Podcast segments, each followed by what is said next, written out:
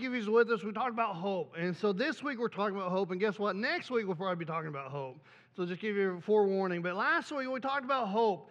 And hope is one of those words that is, I think, diluted now. And it's diluted because it's, it's like that word love.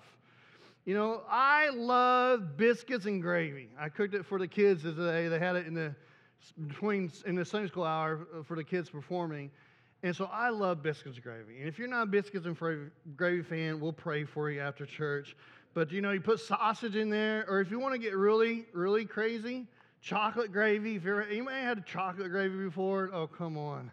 That sing to your heart is what that will do. And so that's just good stuff. And you know, so I can say proudly, I love biscuits and gravy, right? And I also say I love my wife. Those are two different things, aren't they?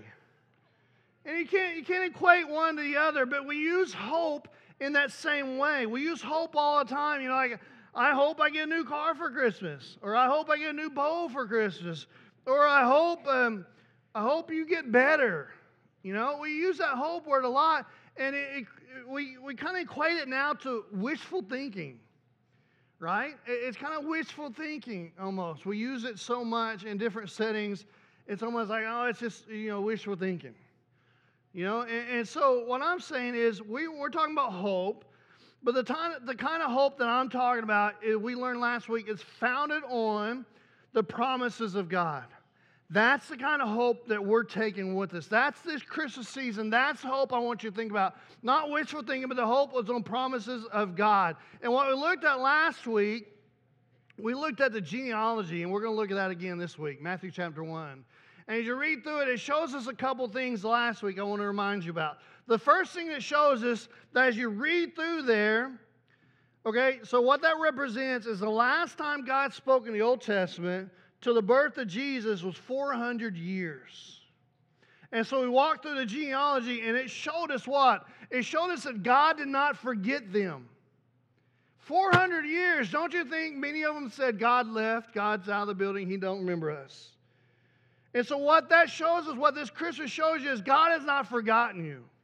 And the second thing, maybe even more powerful thing that we saw last week, was all the promises, all the prophecies of Jesus, of the Messiah coming, came true. Okay, well, now, if you read it through it, research it out, there's more promises about the second coming than there was the first coming. So, how many knows if all those promises for first coming, coming came true, then guess what? All the promises of the second coming are going to come true. Amen? And so that's what hope is. That's our hope, is that I know that He has not forgotten me. And I know that He's coming back for me one of these days. And I know that this is on my iPad because I get enter the password every time. So that's a whole nother story. But um, I'm struggling today. I'm just warning you. I'm forgetting everything. So, hey, but anyways, hope. And so what we're going to look at is, is hope. And through all that hope, there's still some of you sitting here this morning and say, I still don't think I'm worthy enough for the promises of God. And there's many of you, let's be honest, that, that, that you come to church and you believe God is great, you love church, you love the people of church, but I think there's still many of us sitting in our, in our service that, that don't believe that God can use them. Like, I'll, I'll come all set. I love the kids thing was awesome. You know, I love the people. I love fried fish, and that's what we have a lot here at Brighton, so I come, you know. But yet, I promise you, there's still some sitting here this morning and think God cannot use them. You know, Pastor, I've really hurt people, or I, have sinned against God. I've let people down. I've made a mess of things. And maybe you hear this today and you really don't think that God could use you. But can I tell you, there's hope. This is Christmas, there's hope. Because when we have hope, not wishful thinking, but when we have hope on the promise of the Word of God, it gives us certainty. And so I want you leaving today with certainty that God can use you no matter where you're at. And so last week I introduced a genealogy, and I did an excellent job at butchering it for you. And so during the butchering of the genealogy, maybe you missed some things I want to point out to you this morning. Because if you actually look at the genealogy in Matthew chapter 1, it's filled with sketchy moments. It's filled with things that you don't even want to tell your kids about. That's where it's at. And so that's that's why I want to read it, and I want to show you hope through this. And so let's go back to Matthew chapter 1. And let me just pick a few verses out I want you to see this morning. Matthew chapter 1, starting with verse 1. This is a record of the ancestors of Jesus the Messiah and descendants of David and Abraham. Verse 3 Judah was the father of Perez and Zezra, whose mother was Tamar. Perez was the father of Hezron, Hezron was the father of Ram. And you'll notice all these verses, I highlighted the parentheses. Because when you're reading through, especially genealogies, you know, you got your Bible reading plan, and you come to a genealogy, and if you're like a lot of people, we just skim it, right? And as you're skimming, you miss out the parentheses. But I want to highlight the parentheses today because I think they speak volumes to us. So then we skip to verse 5. Solomon was the father of Boaz, whose mother was Rahab. Boaz was the father of Obed, whose mother was Ruth. Obed was the father of Jesse. And then verse 6 Jesse was the father of King David. David was the father of Solomon, whose mother was Bathsheba, the widow of Uriah. As last week we talked about the importance of genealogies. A couple things in the, in, the, in the Bible times about genealogies is you couldn't buy land without showing your genealogy.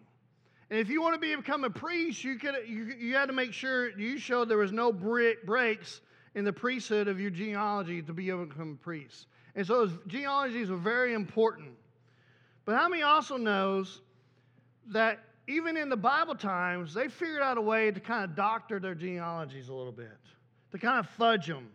I mean, come on, who doesn't have a crazy uncle in the family you kind of like to maybe break that limb off the tree and just say, here's the family tree, right? I mean, every, come on, I'm not the only one here. And so that's what they figured this out. They figured out, you know, to show a strong family, they wanted to fudge a little bit and kind of maybe exclude a cousin here, maybe an uncle there. And so that way they could present their genealogy was a strong genealogy, a strong family. And you know, all those parentheses we're seeing, those, all those parentheses I highlighted, you wouldn't want any of those in your genealogy, I guarantee you that. And so that's like all these parentheses are kind of like the, the greatest hits of black sheep in a family. They're the ones you would definitely bust out the white out, white out and just mark those off. Because what those represent, they represent scandal after scandal after scandal. And this is how crazy this is.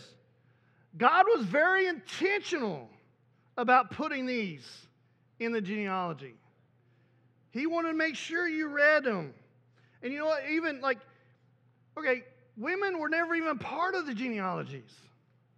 So, like, you didn't have to put, nobody expected them to be in there. But yet, God wanted to make sure they were in there. So, why in the world do you see all these stories about brokenness, bad choices, immorality? Because I believe it's God showing you and I hope. That there's hope, there's grace, there's mercy. Go and think about it. Aren't you glad your history doesn't define, define your destiny? Come on, every one of us in here should say amen to that. But maybe you're still like, well, Pastor, I don't know. You know, I've gotten myself into some crazy situations. Or my life right now is kind of a mess. If you knew the junk I'd gotten myself into, you wouldn't be telling me that God wants me. Okay, well, I want to challenge that this morning. Just look at Matthew chapter 1, verse 3. This is a great story. Matthew chapter 1, verse 3. Judah was the father of Perez and Zezra, whose mother was Tamar. Perez was the father of Hezron. Hezron was the father of Ram. Let me give you a little context to this story that's part of the genealogy of Jesus Christ. So Tamar meets a man. They get this arranged marriage, Ur, right? So Judah had three sons, Ur, Oben, and, uh, and see, here's like these strong families. Ur, I mean, that's a you know that's a good that's a good name. Obed, I mean, that's a strong name. And then we got Sheila. I don't know where that one came out. I guess they got tired of naming the sons after that. They wanted a girl.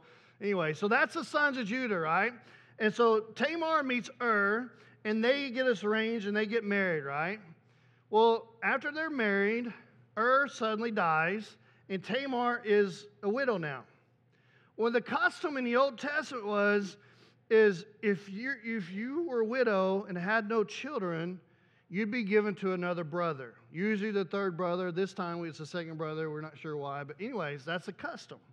And it was a custom because what they had to do is it was that job of the next brother to produce children with her.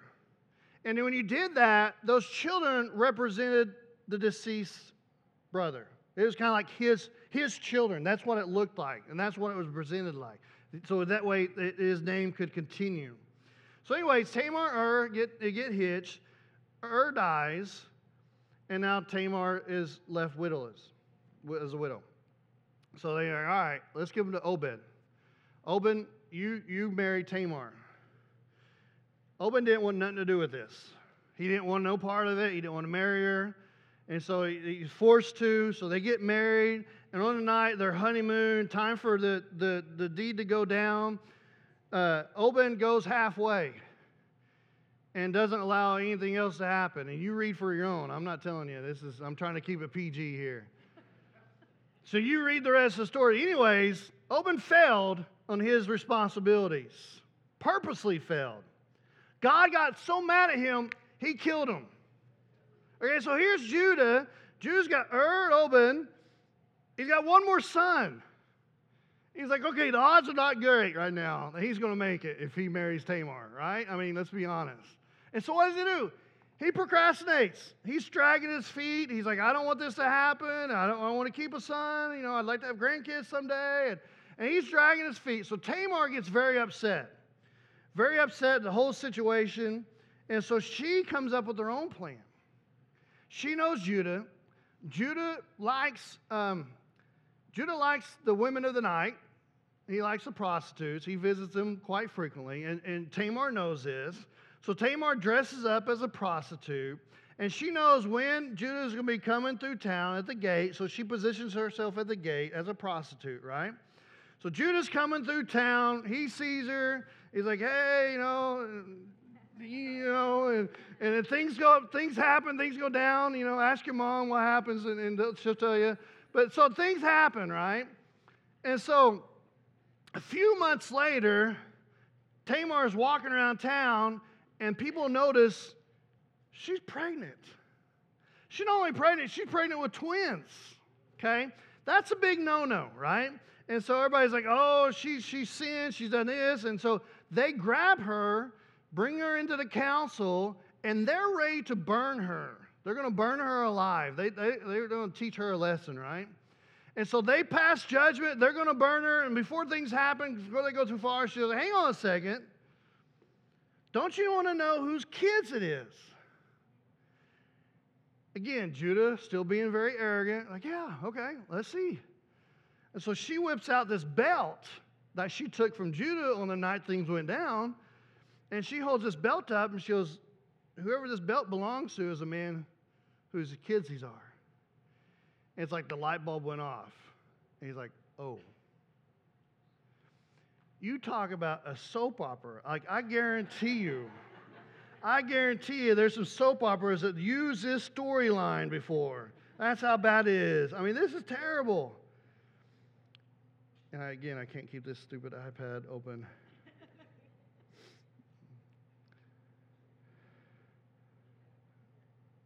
oh, I got there's two. Listen, you guys all get to be part of this today. so again, you can't make this stuff up, right? You cannot imagine this. And so all this happens, light bulb goes off, Judah realizes what's happened. You're talking about the mother of all messes, is what you have in your hands right here, right? So luckily, Judah calls on mercy from, the God, from God, repents, and, and they, they kind of move on with this. But you talk about mess.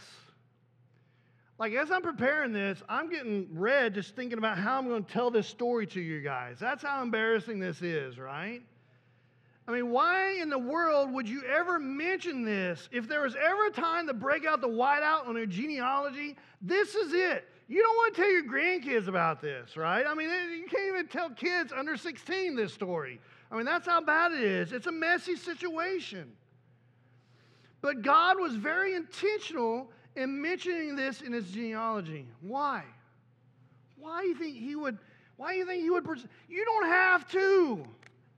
Women are not supposed to be in a genealogy. Just leave it out. It's okay. But he's very intentional. I think he's very intentional because only God could use this situation to make a masterpiece. And that's what happened in this situation. He took this messy situation and did only what God could do and made a masterpiece out of it. That's the Christmas story. That's how God uses ordinary people with messed up lives to bring hope to the world. That's Christmas. It's hope. It's hope that maybe your life is messy right now you don't know how you ended up where you're at, but you got a messy situation. But Christmas story gives you hope that no matter where you're at, no matter how big the mess is, that God can make a masterpiece out of it. That's God that wants you. That's God choosing you. That's someone we can identify with. I mean, I hope you can identify with Judah. If you do, we need to talk. But I mean, that, that, that's what it shows. What does this show us? What does this genealogy show us? It shows us a redemption story, doesn't it? How these people are not perfect, how these people have messed up, they've sinned, they, they failed, they, they're in a, this uh, unbelievable situation, but God chose them. The most likely people, can, let's be honest, if you're writing this story of how the Son of God came to earth, I guarantee you none of you would have wrote it like that. I mean, I can't imagine the priest or they're writing the story. I can't imagine they're like, I can't write that. And the Holy Spirit's like, Yeah, I want you to put that. No, I can't put that in there. Like, Why? Because the redemption story. This is a Christian story. It's about redemption. It's about hope. It's about grace. Because the enemy loves to remind you of your past, of your maybe your current situation. The enemy loves us to, to, to think on these things. Why? Because the enemy wants you to give up. The enemy wants you to come to church because it's a good place. Come to church maybe because it's tradition for you, but you sit there Sunday after Sunday thinking, I can never be, God would not use me. The enemy loves that to keep you down, to keep you from going anywhere. God doesn't want you. God can never use someone like you. Can I just tell you these are lies this morning? This is God's specialty. God chooses you and I to show how great He is, doesn't He? You're in the middle of a messy situation, there's hope. Because God wants you. You still don't believe me? Okay, let's go back to Matthew. Matthew chapter 1, verses 5 and 6. Solomon was the father of Boaz. Again, look at the parentheses, whose mother was Rahab. Again, you don't need that. Boaz was the father of Obed, whose mother, whose mother was Ruth. Obed was the father of Jesse. Jesse was the father of King David. David was the father of Solomon. You could leave this last part out, right? Whose mother was Bathsheba. Period, right? You should put a period there. Whose mother was Bathsheba? Half the people wouldn't know. Bathsheba, okay, cool name, right? Nobody would know. Put a period. But he had to add, oh yeah, the widow of Uriah. I'm like, come on. Let's look at this. I want you to see who God chose to be a part of the genealogy of Jesus Christ. Rahab. Okay, let's look at Rahab. Rahab was a Canaanite. Had no business being in genealogy. Oh, yeah, she happened to be a prostitute. So, a Canaanite, a prostitute, had no reason to be in the genealogy of Jesus Christ. But God chose her. An unbelievable story. There's Ruth. Ruth was a Moabite. You don't know anything about the Moabites. They were the worst of the worst. They were like the most unclean people there were. The things the Moabites did to people, like unmentionable, is how cruel they were. So this Moabite woman, we understand, redeemed by Boaz. We see a beautiful story out of that. Had no reason to be in the genealogy of Jesus Christ. These ladies, they're not supposed to be there. But God. Come on, somebody. Every one of us has a but God in our life, don't we? And then Bathsheba, we get to Bathsheba. Minding her own business, taking a bath, right? she gets in the story by the way of David because of David's sinful behavior. David lusts after Bathsheba. David acts upon that lust, creates affair with Bathsheba. And then, and then Uriah, think Uriah, Uriah was one of David's guys. Like David had these guys, and these were like the men of men. Like these were like the, the warriors of what they were. Warriors. David fought with these warriors, side by side in battle with these warriors, conquering an enemy with these warriors, staying out nights after nights with these warriors. These were his, his, his guys. But this David, man after God's own heart, has an affair with Uriah's wife, then sends Uriah to the front lines and has them killed. This David. I mean, you could have just said Jesse was the father of King David, David was the father of Solomon, and be done with it. But why does God include this? I think it's for you and I to find hope for you and I to understand that God chooses people. And in that choice, there comes redemption and there comes forgiveness. That's grace, that's mercy. This is the genealogy of Jesus. I mean, you know, you, you had to be blowing the minds of the religious elite, didn't it? And you know, God's just, just laughing as he's stirring all this up. He goes, Oh, we're going to put this in there. This will really get them. Let's put this in there. That'll really question them. This, you know, God had to be smiling as he's, as he's lying this out. Oh, and it doesn't stop there. Look at verse 18. This is how Jesus, the Messiah, was born. His mother Mary was engaged to be married to Joseph, okay? Was engaged to be married to Joseph. Before the marriage took place, while she was still a virgin, she became pregnant through the power of the Holy Spirit. I mean, Matthew chapter 1 is like scandal after scandal after scandal after scandal. And this is the genealogy of Jesus Christ. Why in the world is all this mess clearly lined out in Scripture for us? Two reasons. I'll wrap us up. Maybe if I get the worship team to come on back up. This is the reasons I think we see this. And when we take time to look at this, it speaks volumes. Because one, we can clearly see a story of redemption in the genealogy of Jesus Christ. Tell me God can't use you. Let me show you Matthew chapter 1. Because it's about redemption after redemption after redemption after redemption. That's the story that God chose to introduce his son. Why? Because he's a God of redemption, he's a God of mercy, he's a God of grace so we can clearly see the story of redemption in genealogy. Secondly, we can clearly see ourselves in the story of genealogy. I, mean, I don't know about you, but I can identify with some of this stuff in Matthew chapter 1.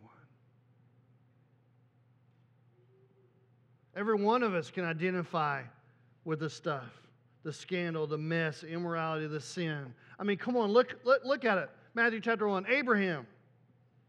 Abraham lied multiple times. Okay, Jacob. Jacob was a deceiver. He deceived people, right? Come on. Rahab was a prostitute. David had an affair, and then David murdered somebody. I can identify. Like, those are my people, right? I mean, come on. Think about it. If God had written this story and he was stopped with David, a man after my own heart. And David never messed up. Abraham never messed up.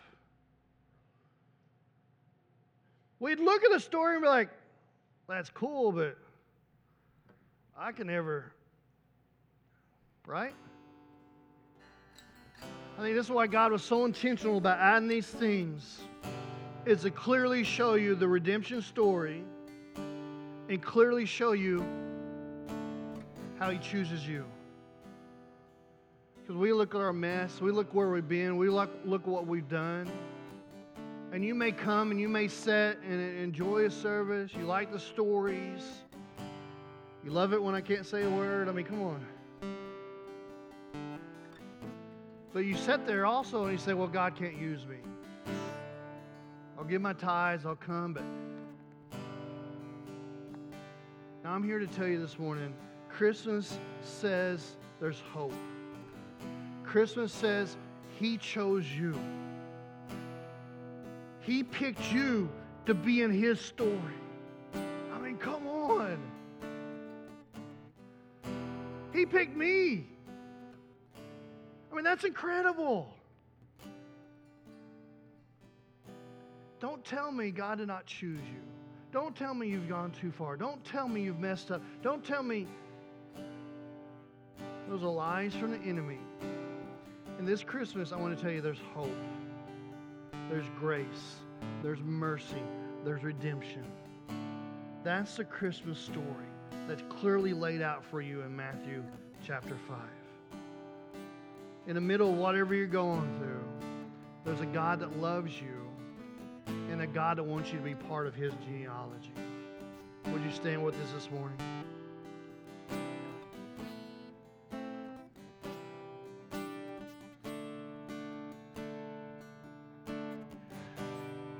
Great.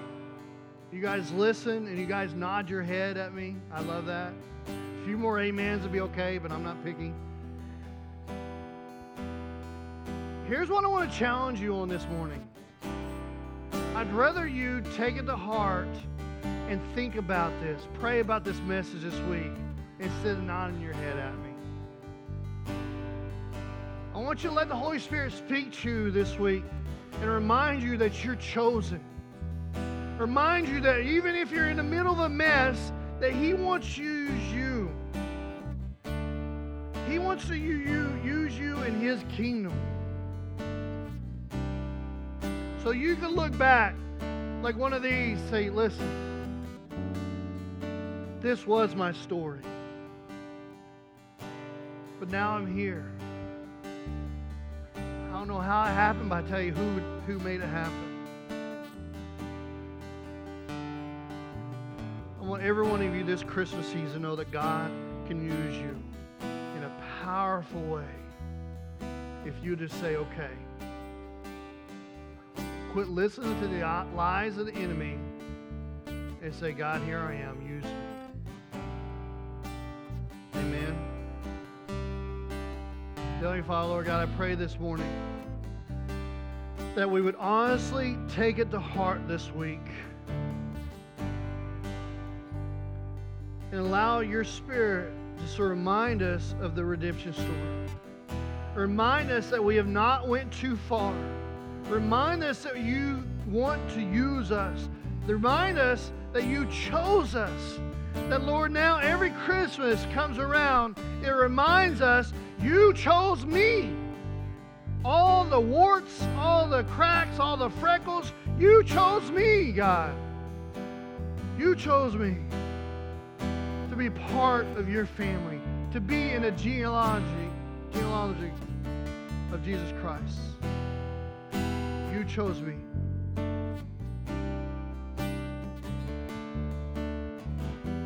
If there's anybody in here this morning, we're going to end this way. We'd love to pray with you. If there's anybody here that maybe the enemy's lying,